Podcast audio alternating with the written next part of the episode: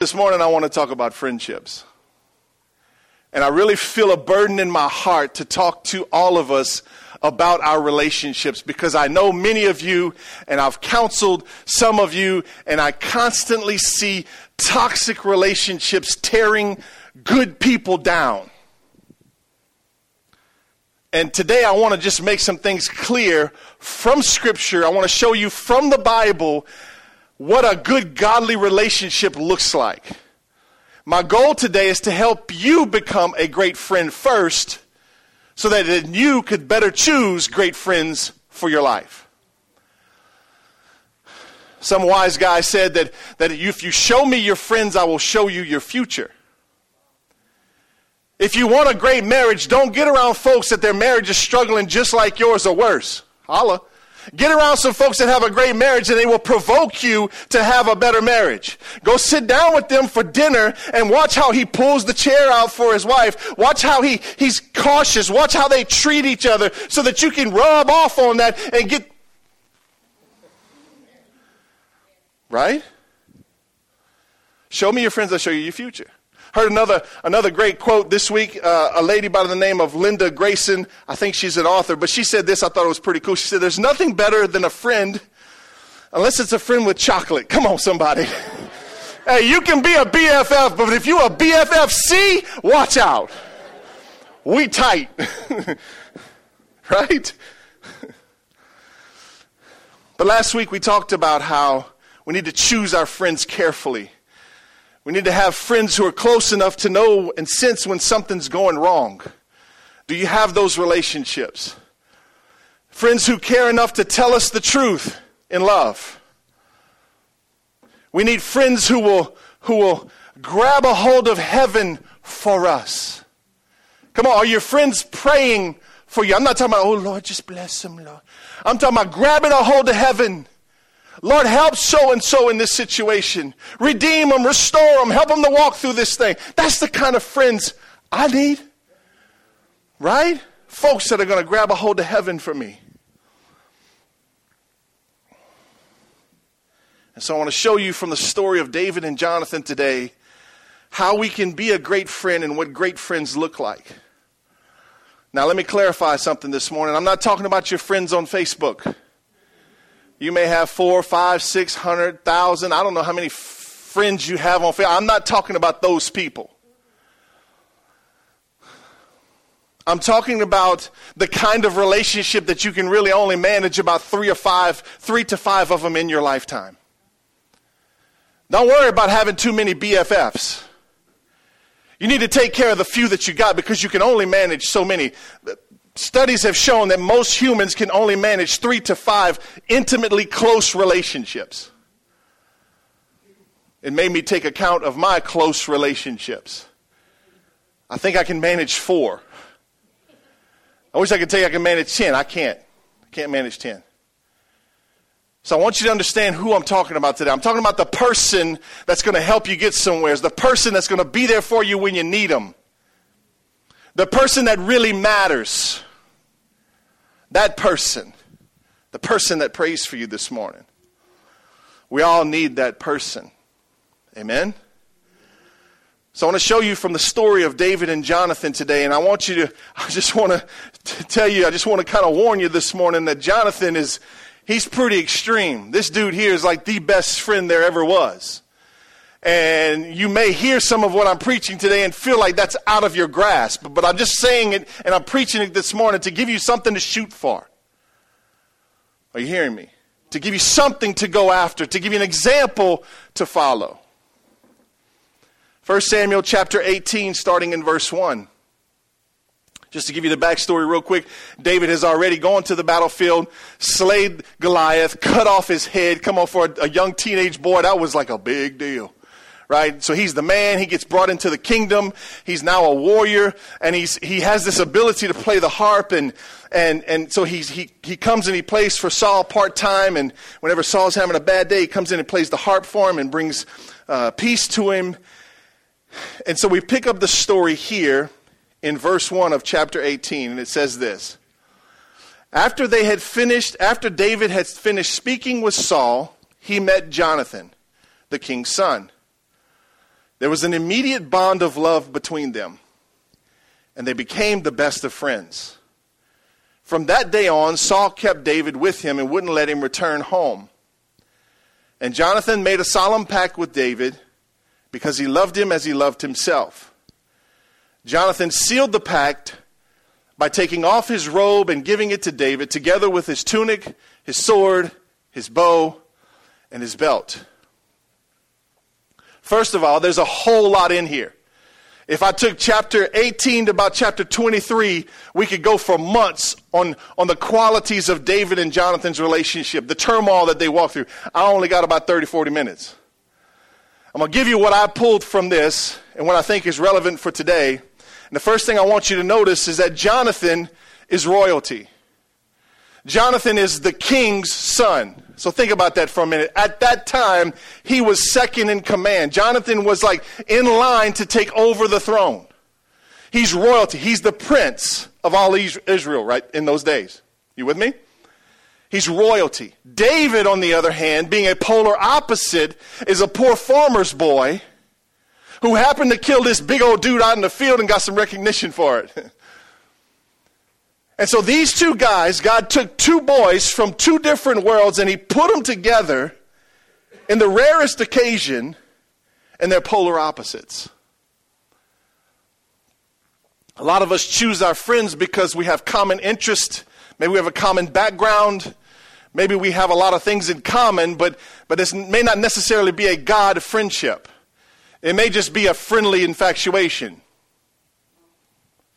Would that be okay to say? Come on, would you be honest with me this morning? Say, yeah, I got some friends in my life. I like what they do, and we get to do it together, so we, we kind of hang out.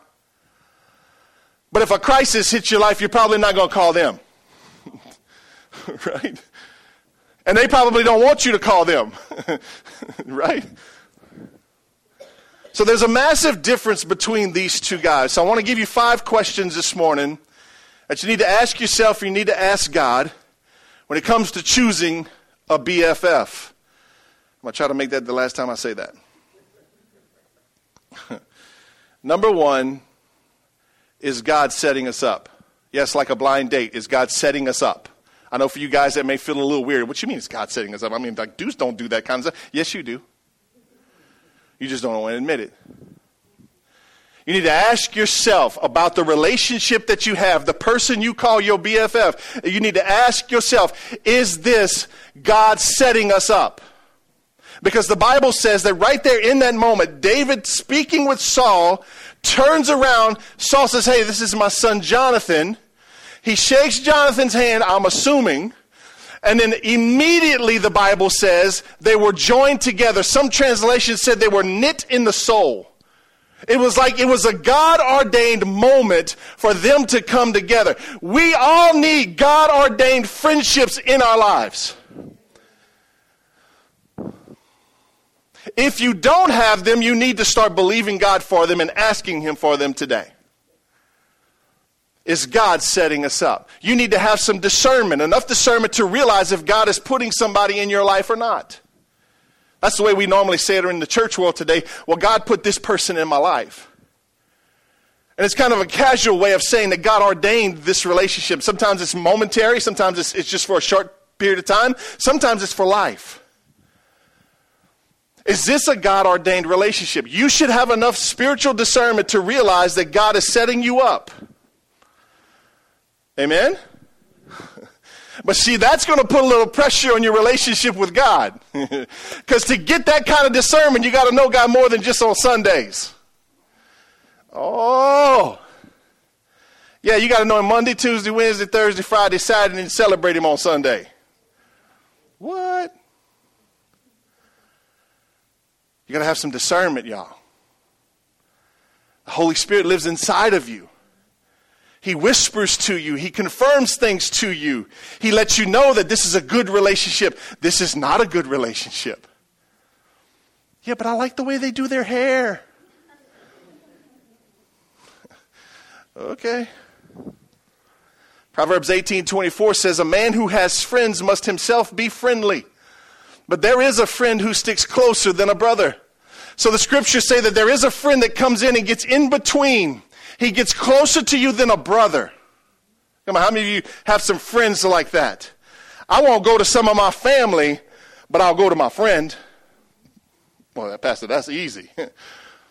Not for everybody. Bible says to be friendly and friends will come. Then ask God for a Jonathan kind of friend. Here's the thing you need to understand. You need to let it come to you. Ask for it and let it come to you. Don't force it. Don't go forcing yourself on people. It gets weird. If it feels weird, back up a little bit. Come on, I was dating Cheryl. Cheryl and I went on a date. I asked her out. She used to work at the, uh, the reception office at McNeese State University. And I'd go in there and I'd hang out with her. And, and I asked her out on a date, and she gave me her phone number. But the problem was, is from my dorm room, I couldn't call out. So I said, no, you got to call me. And so she ain't called me. So I went back to the reception room, right? Because I was after something. I said, hey, you didn't call me. She said, I ain't calling you. You the man. You got to call me. And she did her hair like all this, you know, like, like you women do. I don't even know how y'all do that, like a chicken. It just feels weird. I mean, it's like, like, dude, what's wrong with your neck? But I had to figure out a way to pursue her, right? And it was kind of awkward. So we went on this date. We went to our, on our first date. We went to McDonald's. College budget, baby. Come on, somebody. Hey, super size. Big money grip. Hey, we, we did what we could with what we had. Come on. And I didn't kiss her for the first four dates. She'll confess to you she thought something was wrong with me. I didn't want to force it. Did I want to kiss her? yeah. I, I wanted to kiss her. But I didn't want to force it, right? Because if I'd have forced it, she might have took off. You got to make it special. When God puts people in your life, you don't need to force it. God's going to make it happen. Don't throw yourself on people. Quit that. That's weird. Don't throw yourself. Don't, don't stalk people. Don't go after them when they don't want to be going after. Just kind of sit back let it come to you. Is this making sense? Is this helping anybody this morning? You need to, you need to relax a little bit. Is God setting you up? Because if God is setting you up with this person, if God's putting this person in your life or you in that person's life, you don't need to worry about it. It's going to happen. Let it flow naturally. Amen? Another translation of that verse says it like this. It says, There is a friend who de- there are friends who destroy each other, but a real friend sticks closer than a brother. So that means that tells me that there's some relationships that aren't good for me. I'm going to give it to you real simple. When I quit smoking dope and started following Jesus, I had to quit hanging out with my dope buddies. Well, why, Pastor? Because they smoke dope and I don't. And I like dope and I want to quit. Right? There's people in my life I don't need to be with. So is God setting us up, number one. Number two, this is a simple question, but I, I guarantee it doesn't get asked very often. Are they good for me? And you got to get real honest with yourself. Are they good for me? Are they dragging me down? Are they provoking me to get closer to God? Are they good for me? Is this relation good for me? Relationship good for me? Verse 4 said that Jonathan sealed the pact by taking off his robe and giving it to David together with his tunic, his sword, his bow, and his belt. And I go, wow, man, this, this almost feels a little bit aggressive to me. Wouldn't you agree? I mean, it's like they just met, and Jonathan's like stripping off his clothes. He's like, dude, here, take my belt, take my bow, take my sword, take my tunic, take my robe. I believe that Jonathan had enough discernment to see that this is a God ordained relationship, and he took advantage of it.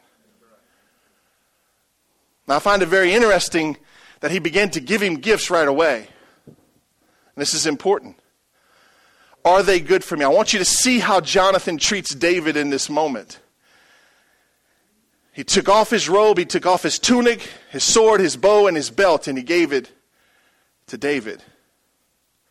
You see, Jonathan was the prince. Jonathan took what symbolized his importance. Jonathan took what, what gave him his status and he lowered himself by taking off his robe. It was a, it was a kingly robe. It wasn't a, a, a, generic robe. It was one that was custom made for a king. He took off his robe and he gave it to David. Then the Bible says that he took off his tunic, which was basically his undergarment, a long t shirt that was probably nicer than the one David had because David was a poor farm boy. And Jonathan took off his tunic and gave, something popped in my head. He gave him his tunic and it said something. Then he gave him his sword, he gave him his bow, and it said something. When Jonathan gave him his robe, it was his outer garment. It gave David a position that David didn't have.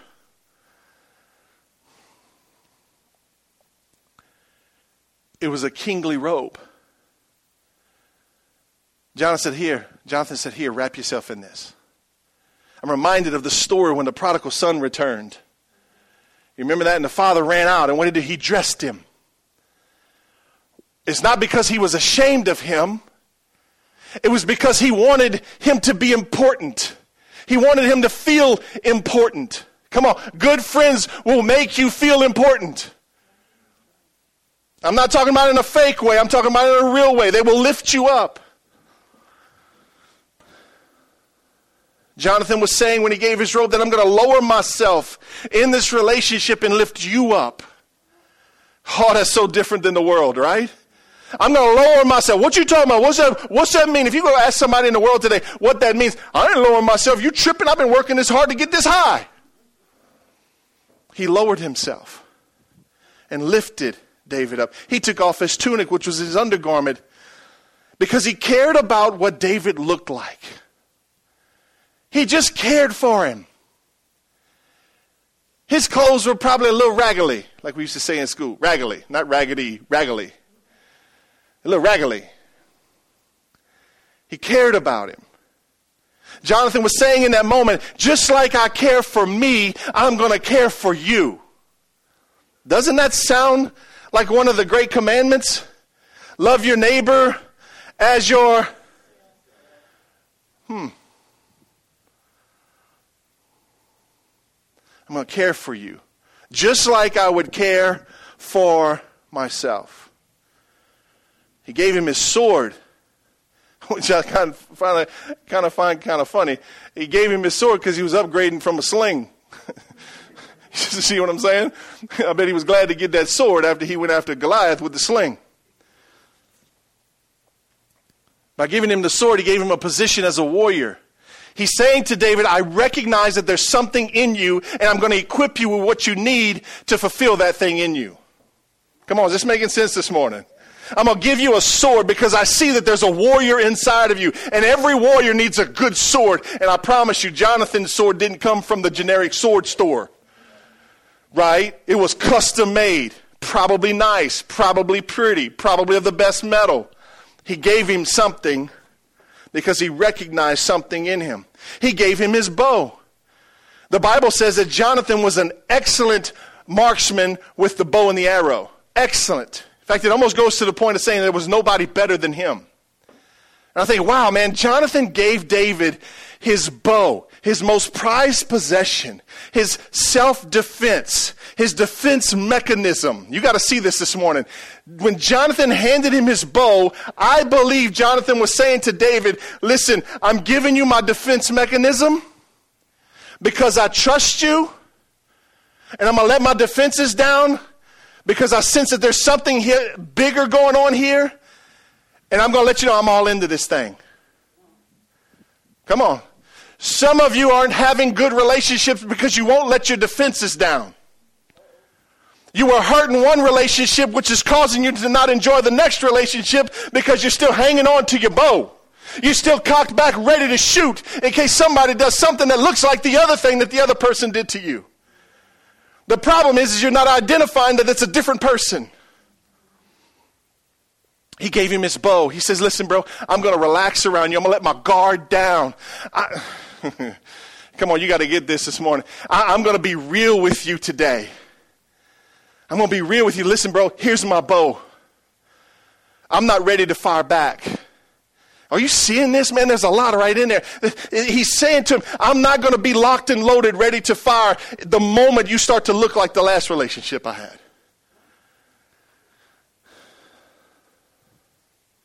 I'm going to give you my bow. And then I find the next one kind of hilarious. He gives him his belt. I'm like, dude, keep, keep your clothes on. He gives him his belt. Thinking, bro, I'm glad I have a belt. Right? I mean, you glad you got a belt? I mean, it holds everything where it's supposed to be. It keeps what's covered covered. right? It's good to have a belt. I promise you, it's good that I have a belt on today. It's for your benefit and mine. but he gives him his belt, pulls his belt out. Here, take my belt. And I go, God, what was he saying when he gave David his belt? I mean, like, what was the significance of giving him his belt? I personally believe that, Dave, that Jonathan was saying to David, listen, bro, I'm giving you this thing because we're going to do everything we can to hold this together.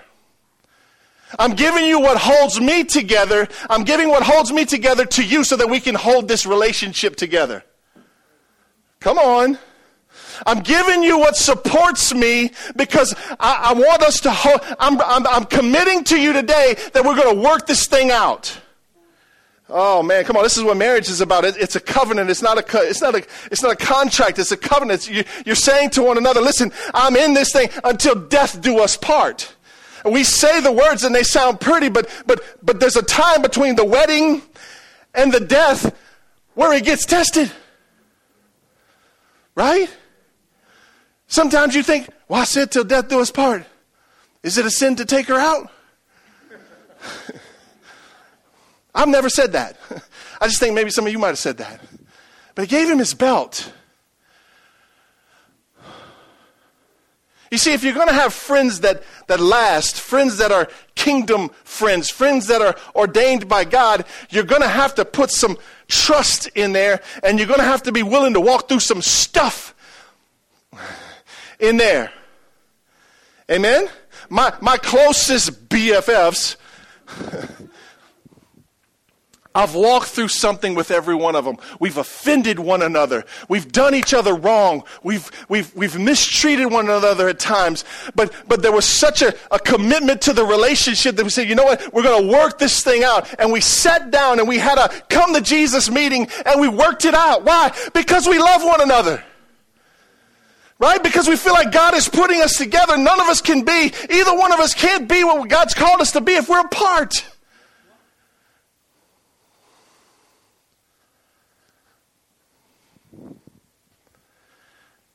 I think about loyalty. Loyalty is a big deal. We like to think we're loyal, but until it's tested, we don't really know. Jonathan gives him everything. Are they good for me? Is the second question. The third question is this Can I be real with you? Can I be real with you? That's a, that's a good question, right? How many of you would agree? That's a good. Can I be real with you? Can I be real in this relationship? Can I speak frankly? Can I tell you how it feels, how it feels? and you not judge me? You not condemn me? you not post me? Come on.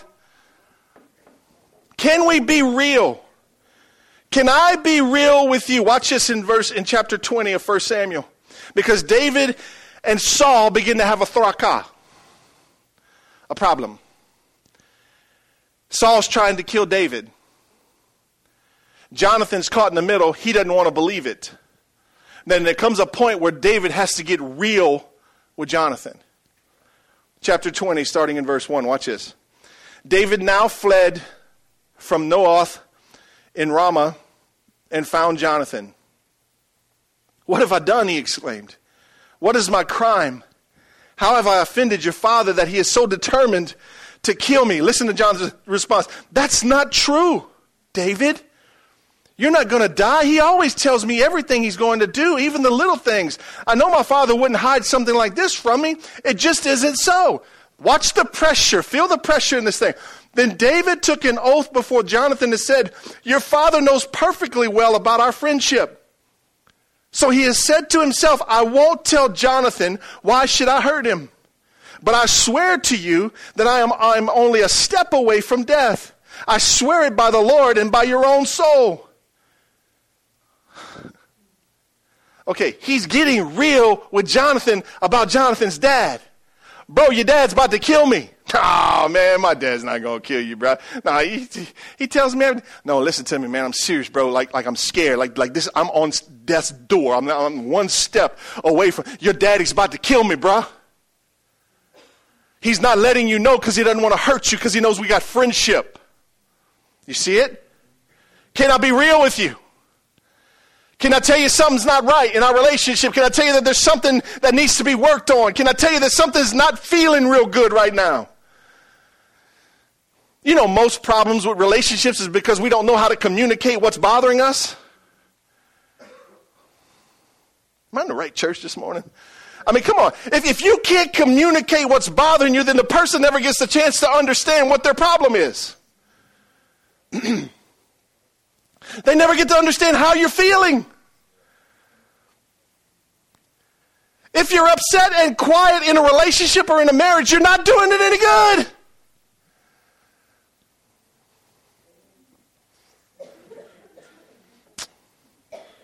Come on, Pastor. You know, if I stay quiet long enough, she's going to forget everything. Believe that. We don't forget nothing. Right? Bro, there's something something bothering me. Is it okay to go to a close friend and say, "Hey man, can we talk?" Yeah, man, what's up? Listen, bro, I, there's something bothering me. I just I just want to communicate it with you to try to gain some understanding because there's something here is not it's not feeling right. I, okay, well, what's up? Well, I mean, when you do this, it, it makes me feel a certain way, and and I just want to understand. Are you are you aware that it makes me feel this way? Because I don't believe you're trying to hurt me. I believe you're just you're doing something and you're not even knowing what you're doing. Is that okay?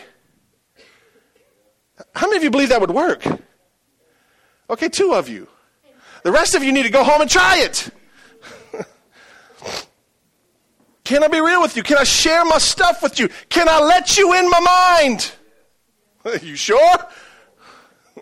You sure you want to be? You might not like me afterwards. I heard a story today. One great theologian said to another great theologian in, in England, he's, they were good friends and they were being real with one another. And the one said, Listen, man, if I share my thoughts with you, you might just spit in my face because I'm a wicked man in my thoughts. And we all know that's true. You really don't want people to know what you think. That's why most of us aren't real. Because we're afraid of what the outcome is going to be if we're real.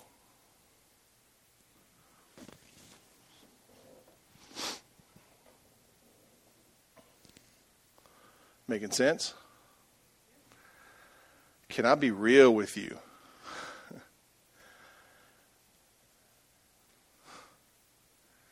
Can I trust you enough to be completely real? You see, you can't do that with everybody. You shouldn't do that with everybody. Number four, will you have my back? I see David going to Jonathan, Can I be real with you, bro? And, and will you have my back afterwards? Will you still have my back when I tell you your daddy's trying to kill me? Are we still going to, is this friendship still going to be what it is today if you know that your dad's trying to kill me? Are you going to take his side and think that I'm bringing false accusations against your dad? Are you going to take my side and go against your dad? What are you going to do? I mean, relationships are kind of nerving, right? At times they get a little tense, right? Do you, will you have my back? chapter 20 you need to read it one day. Chapter 20 is all about this plan that, that, that so david gets real with jonathan. He says bro your dad's about to kill me. Now man. And then the verse 4 he says this. He says I, he says tell me what i can do to help you jonathan exclaimed. Tell me what i can do to help you. That's what a good friend does. Tell me what i need to do to help you and then there was a feast coming up. I'll give you the, the quick version. There was a feast coming up. And, and David said, Listen, Jonathan, I'm not going to be there. Tell my dad I went to back to my parents' house and tell your dad I went back to my parents' house and that I'm not here. And I want you to feel him out and see if, if, if what I'm telling you is true. And Jonathan does. He says, okay, he says, well, listen, Jonathan says, well, listen, I want you to hide in this field. And, and, and in two days, I'm going to come. And if, if my father is against you, I'm going to shoot some arrows and I'm going to shoot them past you. If I shoot them past you, that means then you need to run. If I shoot them to the side of you, that means you need to stay. Everything's cool. Jonathan's having supper with his dad, and his dad comes unhinged about David. His dad gets real about David, like I'm about to kill him. Jonathan goes, shoots the arrows a little further past him, and it says, You need to run, bro. You were right. My dad's tripping. He's coming at you. And then we pick it up right here towards the end of chapter 20. Verse 41, it says, As soon as the boy was gone, David had a boy retrieving his, Jonathan had a boy retrieving his arrows. David came out from where he had been hiding near the stone pile. Then David bowed three times to Jonathan with his face to the ground. Both of them were in tears as they embraced each other and said goodbye, especially David. At last, Jonathan said to David, Go in peace, for we have sworn loyalty to each other in the Lord's name. The Lord is the witness of a bond between us and our children forever. Then David left and Jonathan returned to the town. You see, you got to understand something. Loyalty has to be tested. It has to be tested. You can say you're loyal till you're blue in the face until you've had an opportunity to be disloyal. You don't know if you're loyal until you've been tempted and got a little scoop on somebody. You see, one of the hardest parts about being a preacher or a pastor is letting people in. Because you don't know if they're going to be loyal, because a preacher has this stigma on them that they have to be perfect. When I get dirty, I stink. When I work, I sweat. I'm real. if I let people in, I'm always cautious. Okay, if I let them in, if, it, if we go have dinner together, can I relax? Can I be real? Because if I can't, I, I, can I trust you? Can I not trust you? Are you feeling me on this? I mean, can I? I read in the story, David bows down three times with his face to the ground to Jonathan. You know what that tells me? That back at the beginning of chapter 20, when David said, Listen, bro, your dad's about to kill me, and he got real with Jonathan, I think from the beginning of chapter 20 to the end of chapter 20, he was wondering if Jonathan was going to be loyal.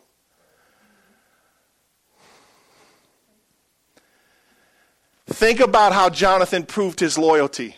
Three arrows past him. You need to run. My dad's coming after you. What did that say to David? This dude's for real. This is a good friend. You want a friend like that? You want to be a friend like that? It was in that moment that David realized this guy's got my back.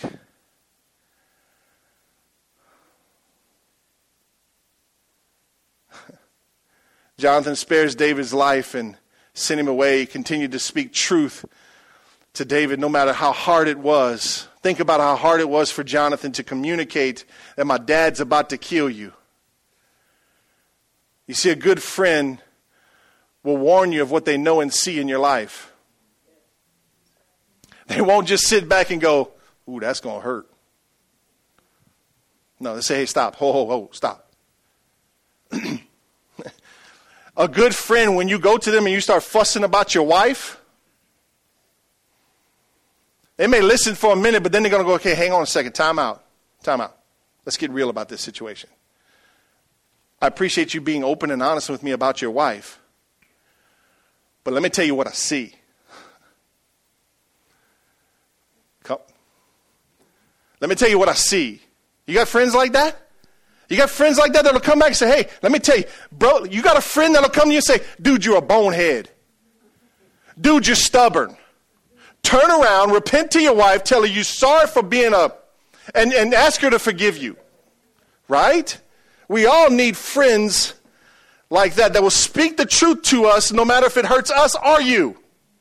Come on, I need somebody to tell me when I got something hanging out my nose. Right? Not to sit up and say, I wish he would get that thing out of his nose. I don't, I don't want friends like that. I don't want friends that come up and get up in front of me and go, hey, bro, listen, mm, got something hanging out your nose, bro. You ought to go to the bathroom. I love it when a, when a buddy comes up to me with a, with a mint and he goes, hey, pastor, put some mint in your hand. That's the universal sign for your breath stank. you go, oh, God, thank you. You got another one? Coffee was strong this morning. Ecclesiastes 4 9 to 10, because we need friends, it says this Two people are better off than one, for they can help each other succeed. If one person falls, the other can reach out and help, but someone who falls alone is in real trouble. Likewise, two people lying close to each other can keep each other warm. I use this verse on my wife. But how can one be warm alone? That was a freebie, guys. You need to quote scripture to that woman. A person, a person standing alone can be attacked and defeated, but two can stand back to back and conquer. There are three are even better, for a triple braided cord is not easily broken. Listen to me clearly this morning. You need this kind of a friendship in your life. You disagree. You agree? Do I agree? Yes. Uh, this is like communication. Like you respond back. I feel like I'm talking to my kids sometimes. I'm like, listen, listen, listen. Like, did you get that? I don't need you to build my self esteem say, ah, preach, preach, pray. I don't need you to do that. I just need you to let me know you're getting it.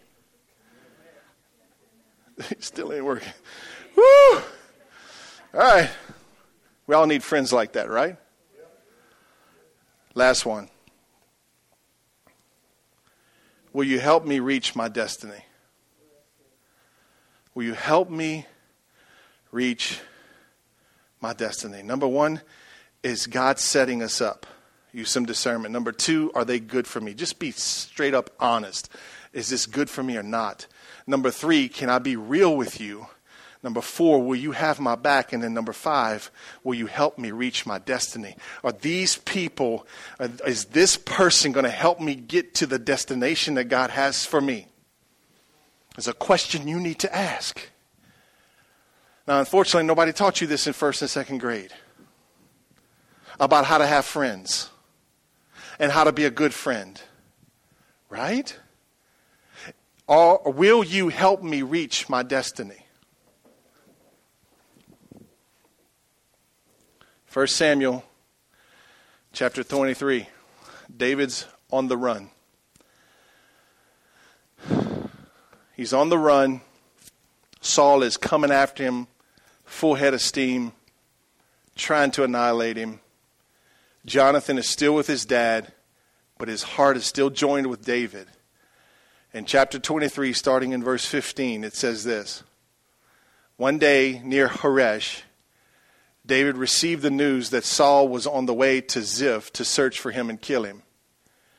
Jonathan went to find David and encouraged him to stay strong in his faith in God. Don't be afraid, Jonathan. Don't be afraid, Jonathan reassured him. My father will never find you. You are going to be the king of Israel, and I will be next to you as my father Saul is well aware of. So the two of them renewed their solemn pact before the Lord. Then Jonathan returned home while David stayed in Horesh. You got to get this this morning because you need some friends that will come and find you and encourage you when they know that you are going through something. You need somebody looking out for you. It blesses me more when somebody calls me up and says, Man, you okay? Yeah, bro, I'm all right. You sure? Because, man, I've been praying for you and I just feel something in my heart. I've just been praying this for you. And I go, uh, Yeah, it's true. I've been, I've been under attack. I've been under pressure. I've been, that blesses my soul. You know why? Because it communicates to me that other people think about me too. I'm really not all alone like the devil's telling me I am.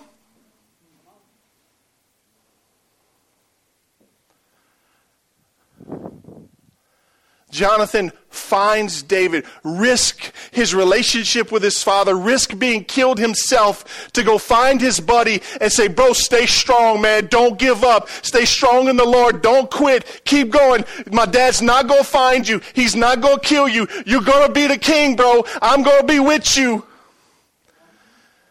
How many of you could have used that call, that phone call this week?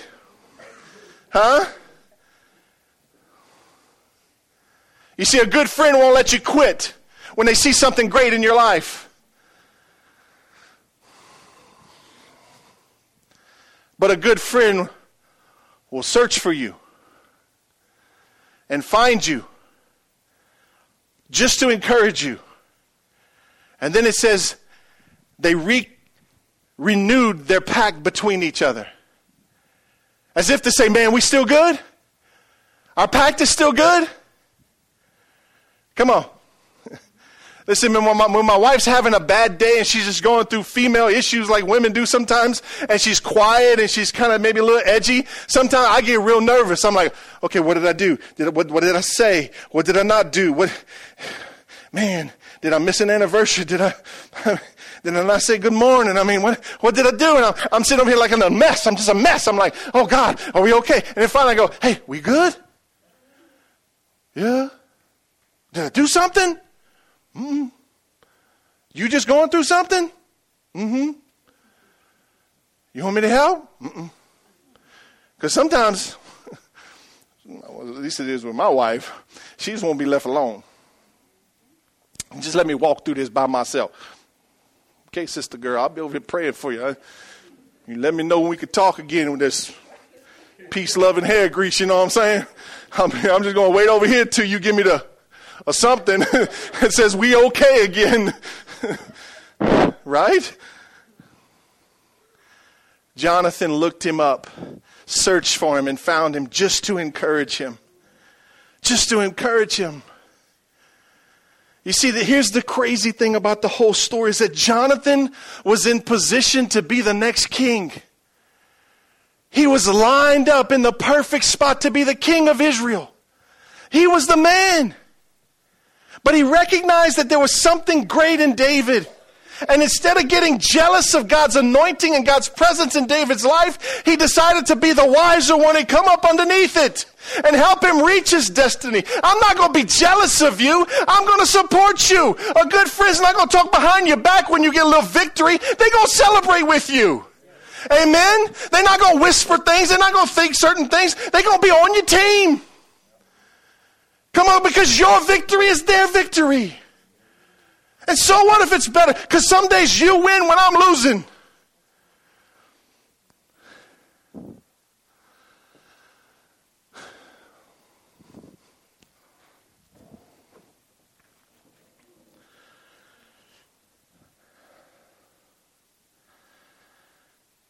A real friend recognizes the struggle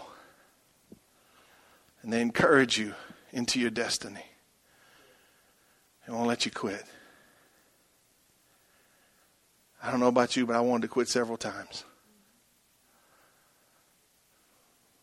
I needed a good friend to say, just keep going, bro. Sun's coming up tomorrow. It's a new day tomorrow. Don't quit. Keep going. Don't give up. Last verse, Proverbs 17 17. A friend is always loyal, and a brother is born to help in a time of need. Oh, that we could be a Jonathan to somebody. You hear me? Oh, that we could be a Jonathan to somebody because you need to take this message the right way. It's not about the kind of friends I need, it's about the kind of friend I need to be. Because I need to be the friend that I need. I need to be the friend in somebody else's life that I need. You reap what you sow. If you re- if you sow a Jonathan type of friendship into somebody else's life, you're going to reap a Jonathan type of relationship from somebody else. Amen? But if you're, if you're sowing something different, you're just getting what you've been sowing.